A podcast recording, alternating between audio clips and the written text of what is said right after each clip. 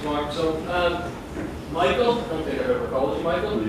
Commonly known as Mick. Mick has a similar accent to myself, so if you're struggling with me, you might want to close your ears for Mick. Those are Irish tones. Um, Mick is, uh, has been an urban design tutor here for the last couple of years. Um, big part of the urban design program and all our studio teaching here, and the yearbook that we'll introduce later. Um, but also conducts uh, a series of different researches, um, and he'll like to talk today. I think it's temporary urbanism. Um, oh, happy, healthy, temporary. There you go. So she is. Yeah, it's a progressively critical take actually on happy, healthy, temporary development. I'm going to try and do the cameraman a favour and stand here, essentially. All right. So there's a long-standing connection between the presence of vacant and derelict land and a wide range of negative socioeconomic implications and consequences, whether it be income or employment or health, uh, housing, living environment or crime. And temporary use has always been a response to mediating the problem of vacancy and dereliction, and the common re- response has always been good quality surface car parking. But in the post-recessionary or in the early two thousand eight period, we started to actually see a divergence from that type of thinking towards more high-profile landmark versions of temporary urbanism. And if you see, buried amongst the sea of car parking are reconstituted shipping containers and a yurt restaurant. Do you see them? This is the kind of stuff that was going on. So essentially in a post-two thousand eight divergence, actually people started to get very sick of temporary urbanism. Mainstream mediatic representation was that it's an obnoxious phenomenon, it needs to go away and pop up and pop off.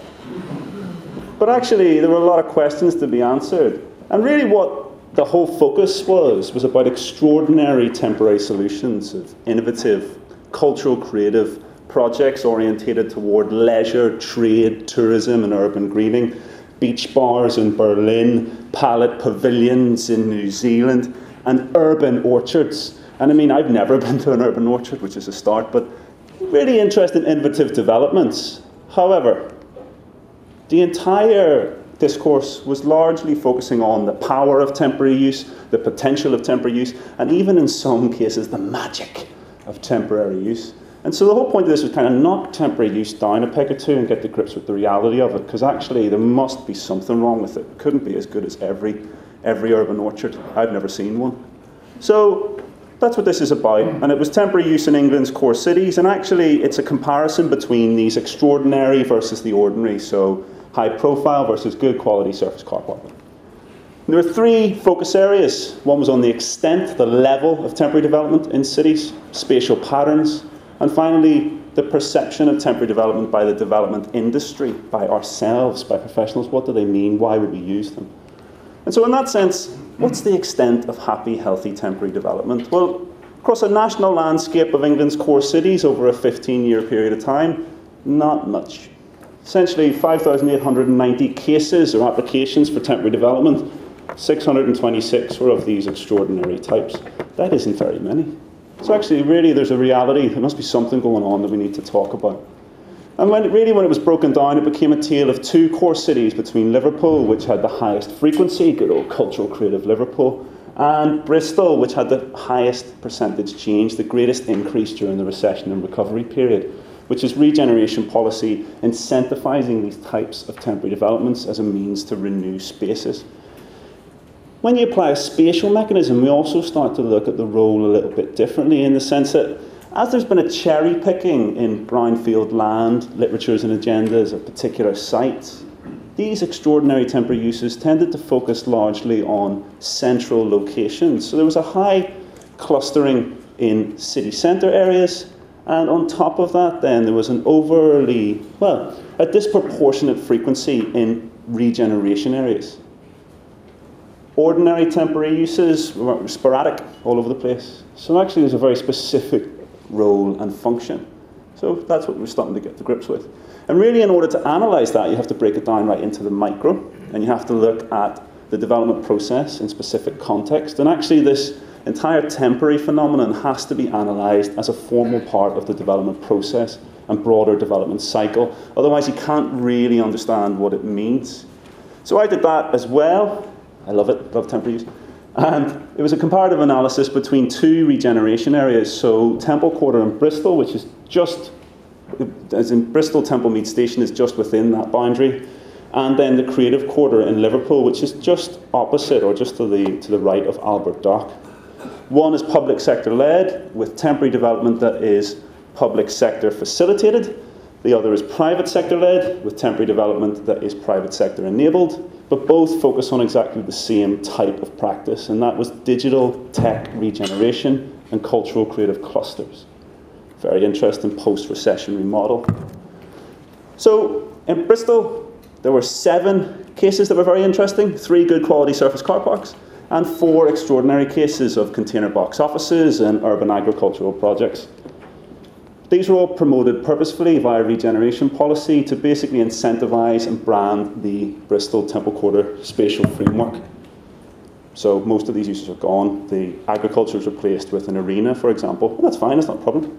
Liverpool, again, similar number of interesting cases.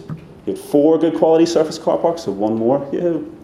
And three or four instances of the extraordinary, which included garden venues and music venues and bars and the botanical gin garden, specializing in gin. I don't know if that is part of the happy, healthy agenda, I'm not sure. But anyway, and really actually what we see in Liverpool is the private sector attempting to capitalize upon temporary uses that are innovative and creative, but have been completely organic. One sounds slightly more accessible and progressive than the other, and Bristol really sounds like it's really trying to do a lot of hard work to create some sort of a mechanism for these temporary developments. However, they both have exactly the same implications for these types of cultural, creative, or happy, healthy temporary solutions, in the sense that the research has shown that they are more commonly exposed to the vicissitudes of the market. They bear a disproportionate share of potential risk, often without the ability to actually generate a reward, in the sense that restricted time frames and greatly reduced permission windows means that they actually don't commonly make profit or even break even. Most cases are done as a means to try and show or sell what a particular organisation can do, and that's a big risk. And that actually leads to one of the more fundamental points, is that as with any startup business, these are startup businesses with long-term aspirations and a desire to eventually make profit. So they're not temporary at all, and that's a really, really fundamental point that was often missed. And there's complexity and cost. So in most cases, infrastructure and groundworks was in, a, in excess of about thirty-five thousand pounds. Investment levels were typically set at between fifty to two hundred grand, not really accessible everyday urbanism. We're kind of part of that problem. I'm an urban designer myself, okay, I'm not going to blame anyone in particular, but we do have a habit of prioritising the particular and the extraordinary at the expense of more ordinary and everyday things. And through this analysis, you can start to see the multivariate nature and form of temporary development. And really what it starts to do is address the idea that we need to go beyond the overly celebratory. And in that sense, it necessitates a deeper understanding of the variable market logics. So why temporary uses or solutions are put in place at specific times, or why in specific places. Those questions have to be answered. And not to end on a negative, but I will end on a negative, is that ultimately cultural creative temporary development cannot be a solution for every urban ailment. What we need to maybe think about now is the idea that there's the ordinary and the extraordinary, and we need to think about the middle ground. So not too negative, progressively critical, I would say. Thanks very much.